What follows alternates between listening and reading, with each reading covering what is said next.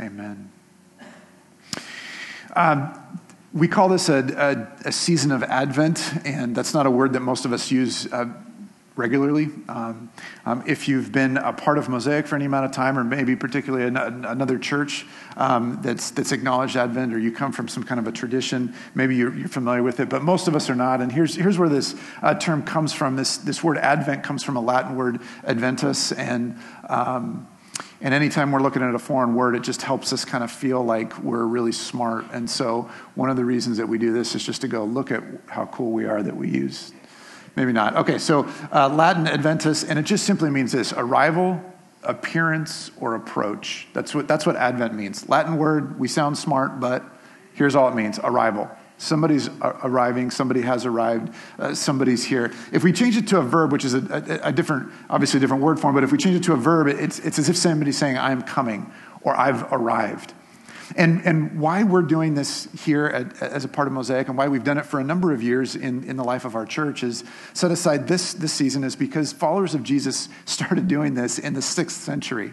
It may have been earlier than that, but that's kind of the first recorded time. And so in the sixth century, followers of Jesus started setting aside the four Sundays prior to Christmas Day, prior to the day of celebrating the birth of Christ, the four Sundays prior to that, to prepare themselves and to focus and to pay attention to and to remember the birth of Christ.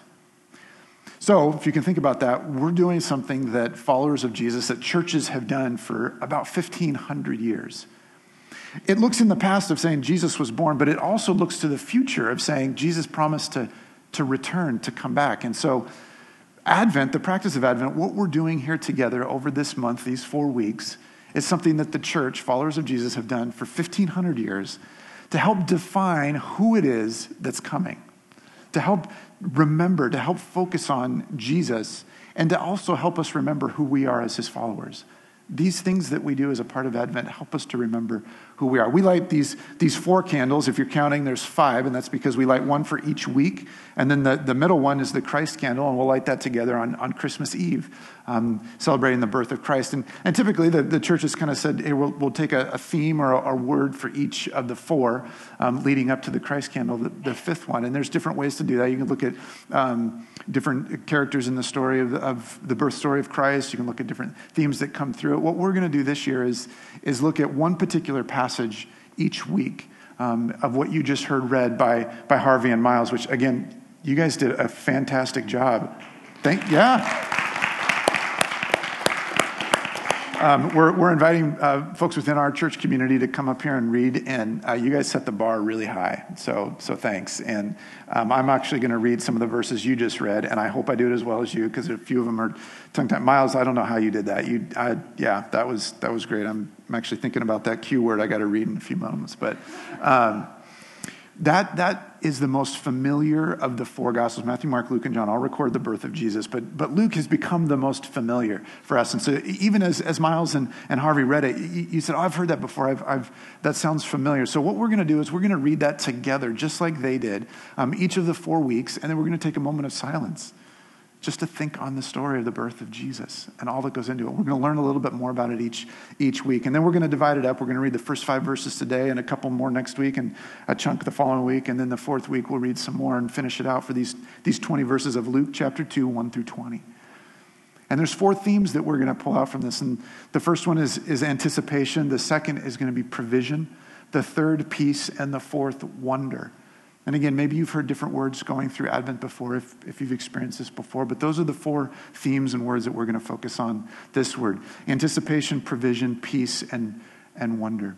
And so, together, we're going to look at the first five verses that you just heard read and, and see how that actually points us to the, the concept, the theme, the idea of anticipation and being a people of anticipation. So, Luke chapter 2, verses 1 through 5. If you don't have a Bible, you can look up on the screen. They're going to be there as well. Um, Luke chapter 2, verses 1 through 5 says this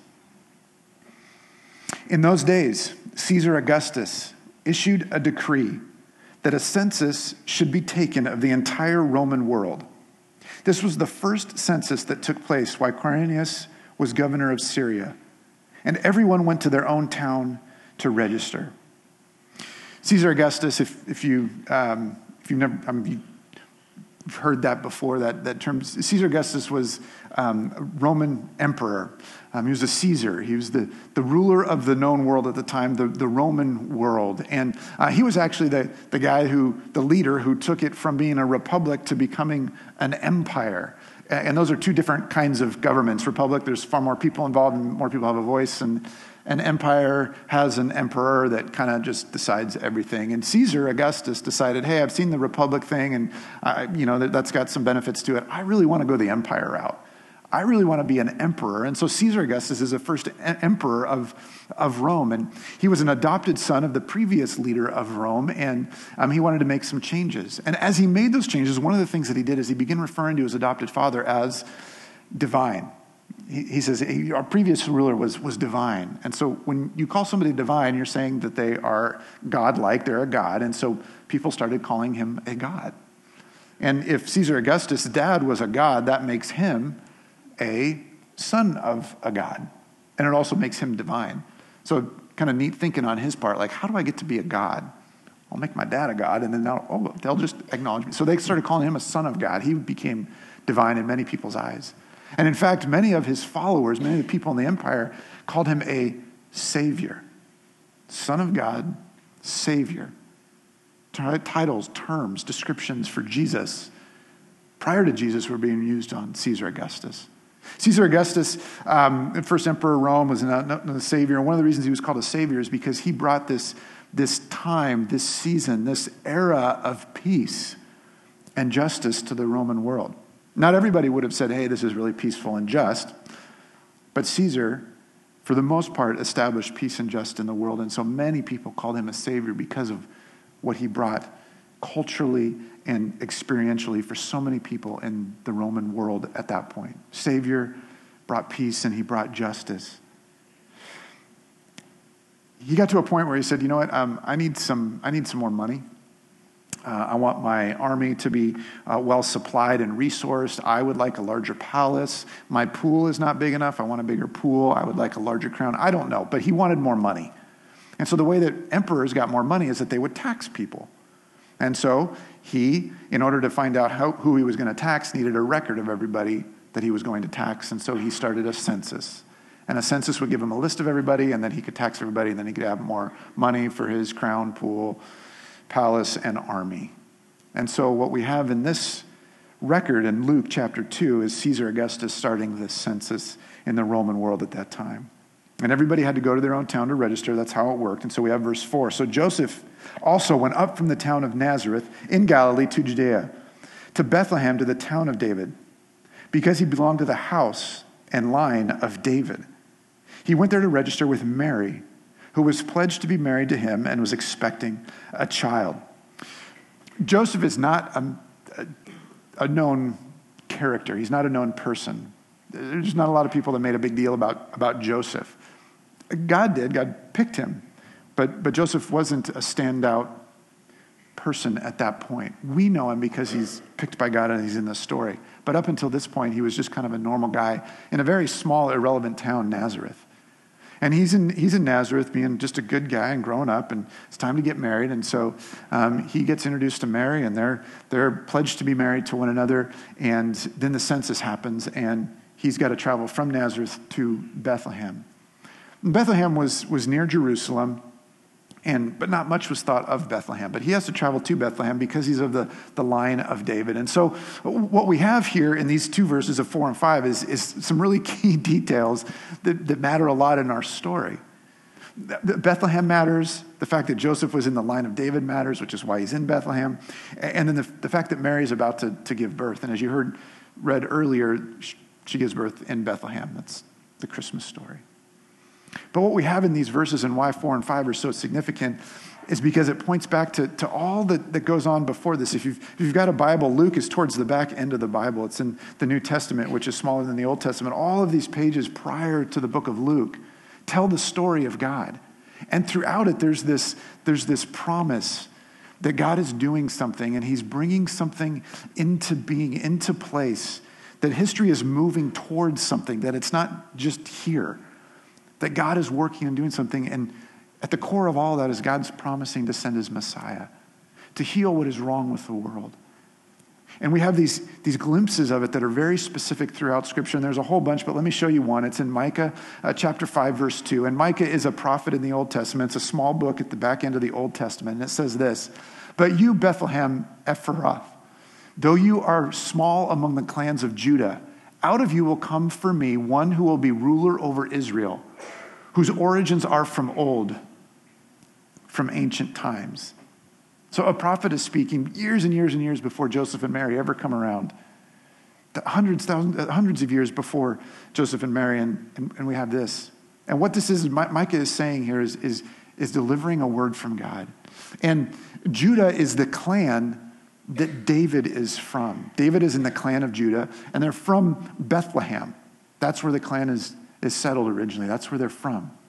And so David is from the clan of Judah, which is from Bethlehem. And this is a word from God that Micah is speaking that says there'll be a ruler over Israel, that Jesus will be king, that the origins are from old, from ancient times. He doesn't have a normal human's lifespan that comes from way before.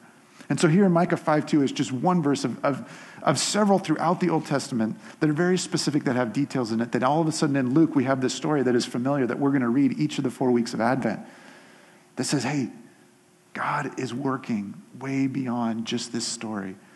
And that what happens is Caesar Augustus shows up and makes himself emperor and wants to start taxing people. And so he declares a census. And that means that Joseph, in this particular month, has to move over here to Bethlehem for a short time to register. And Mary goes with them and ends up having a, a baby right there at that time.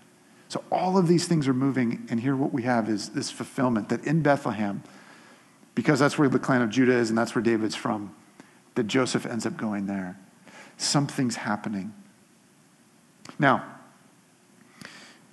these five verses set up the story. They give us kind of the historical context and not just of that, of that day or week or that, those three days that, that Joseph would have traveled the 90 miles from Nazareth to Bethlehem but the much bigger picture that's going on. Now, while Joseph didn't put all the pieces together, he had to have an angel to show up and help him because he was pretty confused because Mary and he were betrothed, and that kind of means they were engaged, but everybody knew they were going to get married, but she ends up pregnant, and that's a big problem for Joseph because they're not married yet, they're not sleeping together. How did she get pregnant? An angel shows up and says, Hey, uh, I know this doesn't look good, but there's something bigger going on. Just just trust me because, well, I'm an angel, and so just kind of go along with it. And and Joseph does, and that's a really good thing. But, but it's a pretty uncomfortable situation. And he doesn't realize that, that Mary is, is truly a virgin and that she's the fulfillment of God's promise throughout hundreds of years of promise that says, I'm going to show up and be born and Jesus is coming, the Messiah is coming. Joseph doesn't realize that, but what he does realize and what Mary realizes, and all of their family and all of their friends that they've ever grown up with, is that God is working and something is happening. They're people that have been, in a, in a sense, they're, they're people who have been in waiting their entire life and generations before. Everything about their life the, the, the, kinds of foods that they ate at particular times in the year, the feasts that were intricately organized, the, the way that their calendar worked, the fact that they took, took Saturdays as a Sabbath off, the way that they, they taught their children growing up, the languages that they learned, the scrolls, the books that they studied, the scriptures, all of that had to do with them acknowledging that God was in control not in all the, the specific ways that they would have orchestrated or chosen for themselves, but that there was a God who loved them and chose them, and was in control and was doing something throughout history, and that they were waiting for him to show up as the Messiah. All of their life was that they were, they were people of anticipation. They were people of anticipation. And we're invited to be people of anticipation in a similar way that they were. See, they weren't just waiting. There's a difference between waiting and anticipation. When um, I grew up and my, my parents uh, followed Jesus, they do still today. Um, and they actually did this really weird thing with these four candles in our home growing up. And I don't know if you've got a, an Advent wreath or, or kind of thing in your home, if you've ever seen that before. But, but we actually did that. And the first one every year was, was waiting. And I absolutely hated that first one. I hated it as a kid growing up because I was really concerned about my Christmas list. And I knew that I had to wait near eternity till Christmas Day came. And so to, to, to, light a candle on a Sunday night in my home and to talk about waiting just made it so much more painful. And so we've ditched waiting and we've replaced it with anticipation. No, that's not why.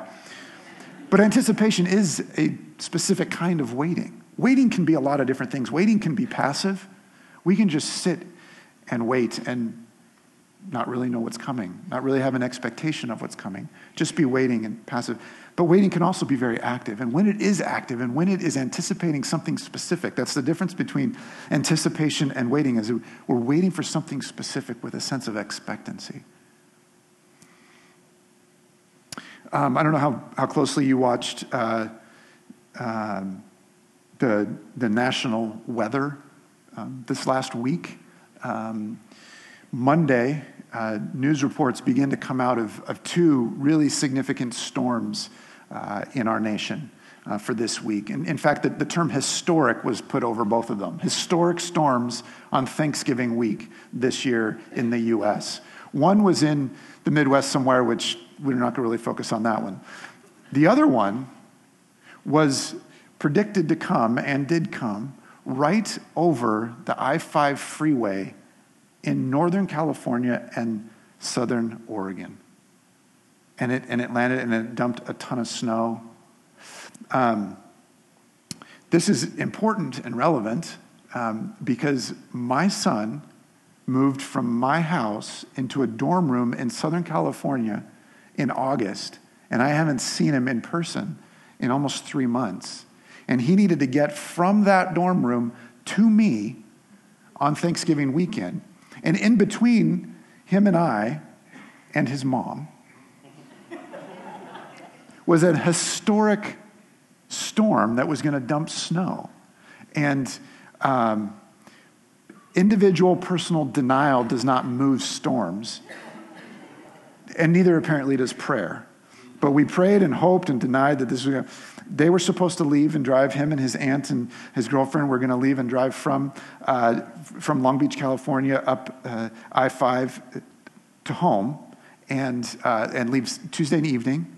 Um, because of the storms, they delayed that till 3 a.m. Wednesday morning, and uh, began driving and got stuck at Redding. Um, stuck in Redding. That's like read a book. Um, and, and we're stuck because the roads were literally closed, like completely closed down, and they were clearing them and clearing all the cars that thought they could get through and couldn't and were off the side of the road. Several hours had to wait, and then we're able to get the roads cleared, and they could begin driving. And so we had been waiting for weeks for noon on Wednesday when he would arrive at our home. And at noon on Wednesday, he was stuck in Redding and then was able to drive a few hours later and, and, and get home. And and Wednesday nights at, at, at 10 and then at 10.30 and then at 11, we're waiting and we're tracking on the iPhone, find my iPhone, where's my, my son? Where, get here, get. And we're sitting in our, our living room looking out at our street and, and watching him come on, on getting closer and closer and getting off the freeway. And, and then we looked down at the end of our street and, and realized he's in the neighborhood. And so we ran outside and stood outside and, and looked down at the end of the street and waited for the, for the lights to come around the corner so where he would come up and pull. And as soon as the lights came around the corner and they pulled up in front of our, our curb, in front of our home, we, we mobbed him and, and jumped him. That's anticipation. That's waiting for something specific, someone specific. Not just waiting to see what's going to happen in the next hour, day, year, decade, but anticipating is waiting for something specific that you're looking forward to. And you're taking every action you can possibly think of to help move closer to it and to help have that arrive and be. That's anticipation. The people of God throughout history have anticipated God fulfilling his promise in the Messiah, the person and work of Jesus Christ. And we're people of anticipation now as we read the story and realize what God's already done and look ahead to what he will do. There's a psalm that describes this for us Psalm 130. It says this I wait for the Lord. My whole being waits. And in his word, I put my hope. I wait for the Lord more than the watchmen wait for the morning, more than the watchmen wait for the morning. Israel, put your hope in the Lord.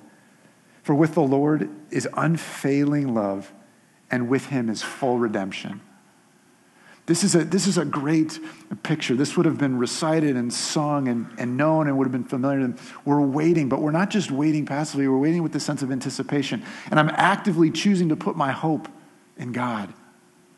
And I'm recounting the promise that in Him is unfailing love and, and full redemption.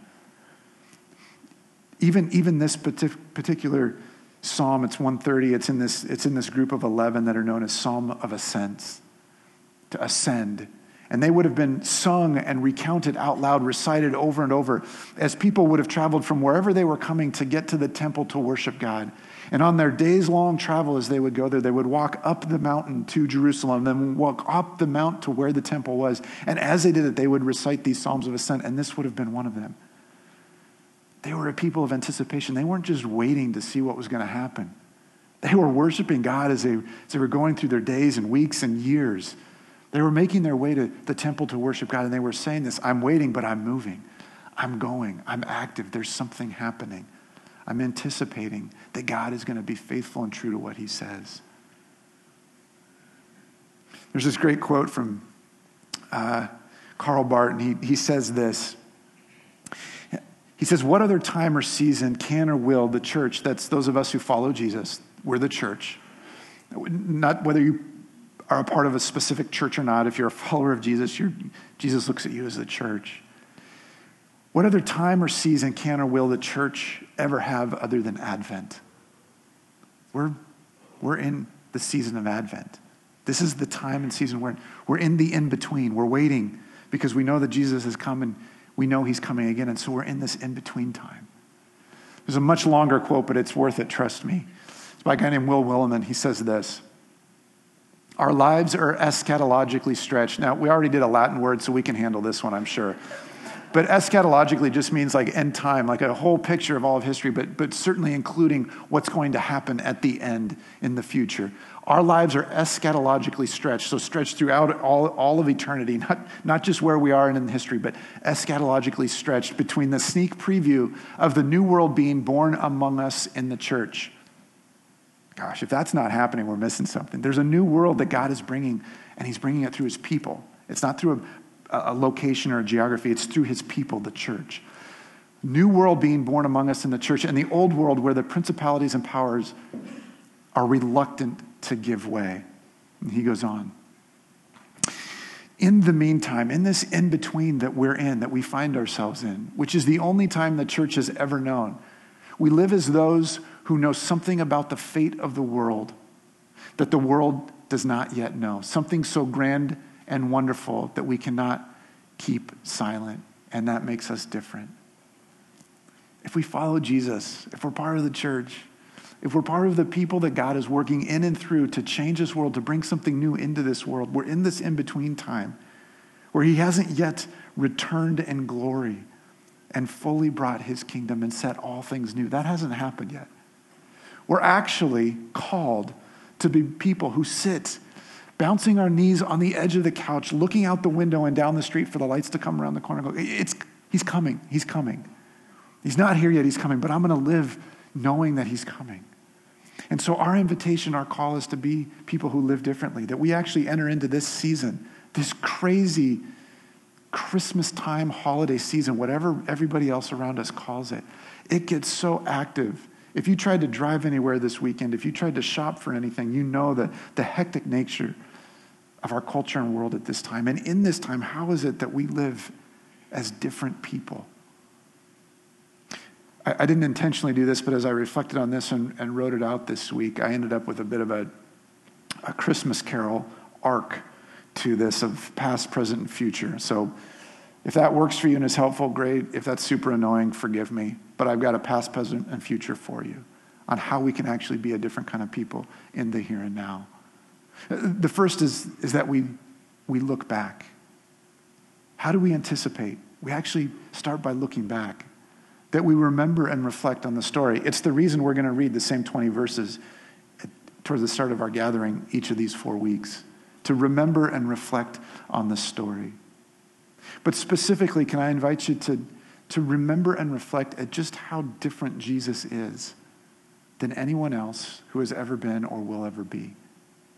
That we're celebrating this Christmas story because we have a, a Savior and a King who came in a completely, as much as it's written in prophecy, unpredictable way. No one would have orchestrated it like this.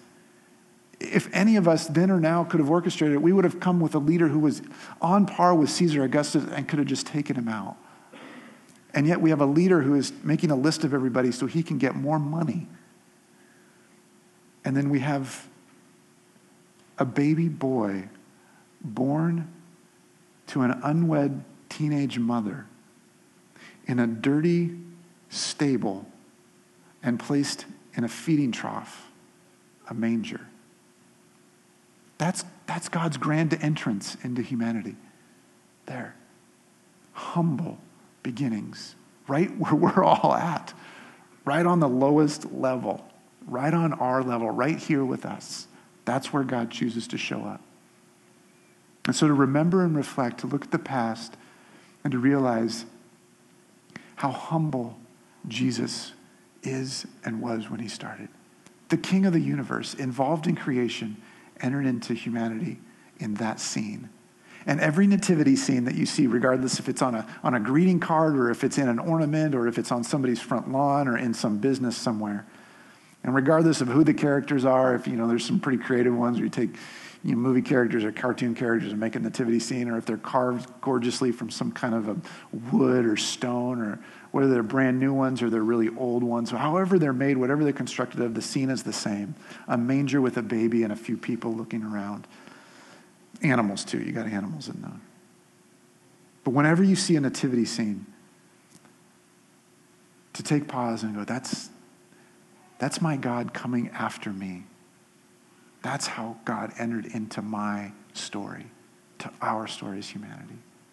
That's the past. The, the present is how to be present in this 2019 December, Christmas time, holiday season, this Advent right now. How to enter into this as people of anticipation is to be present in the moment,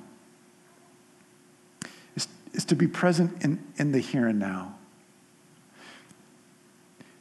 To, to actually stop and to take a deep breath and to slow down and to calm down and to realize that so many things around us are swirling. There's a, there's a, a rapid pace to everything that happens around us, there's a hectic nature. We've already had to do it once in our, in our house. We've had to reschedule a Christmas party. I would guess many of you have already had to reschedule or, or say no to one because you can go to the other one. Um, that you can't believe all the things on your list to get done. Students, the, the, the growing list of things you have to finish before the end of the quarter or the semester. There's so much that goes on, so much that we pack into this season to actually be able to stop. We can't get our hands around everything and control everything, but just to be able to stop and to be present in, in the moment and to take a deep breath and to calm down. And when that happens, we actually are able to, we, we, we begin to experience and taste the capacity to see beyond just ourselves and to see others around us. When we're present in the moment, we can see others around us. And then we see not just our own needs and wants, but we actually have the opportunity to see others' needs that we otherwise might, might miss. And so to be present in the moment, to be a person of anticipation, knowing that God is in control and He's fulfilled His promise and He will fulfill His promise in the future that we can actually stop and gear down and slow down and see others' needs. And in just a little bit, Adam's going to share uh, about some ways that we want to do that as a church this season, is to meet needs of those around us that we see. But we can't do that if we're not present in the moment. And for the future, for the future, to, to read these same 20 verses and to be people of anticipation that know the story and to know that Jesus is returning and coming again is is rather than to frantically live and force ourselves to step faster and faster into the future, is to, is to be patient. And we're going to anticipate, and we're going to sit on the edge of the couch, and we're going to look down the street and say, We know Jesus is coming. But we're going to be patient in the here and now. Because if I'm here in the here and now, knowing what the future is going to bring, do I have the kind of conviction that says these moments matter? This matters right now. What God is doing right now in me and in those around me. That God has me here. Of all of history, God has me right here, right now. And so I know the future, but I can be patient and present right now out of a sense of conviction that God wants to do something in and through me at this time, in this season in 2019, and to be people who are patient.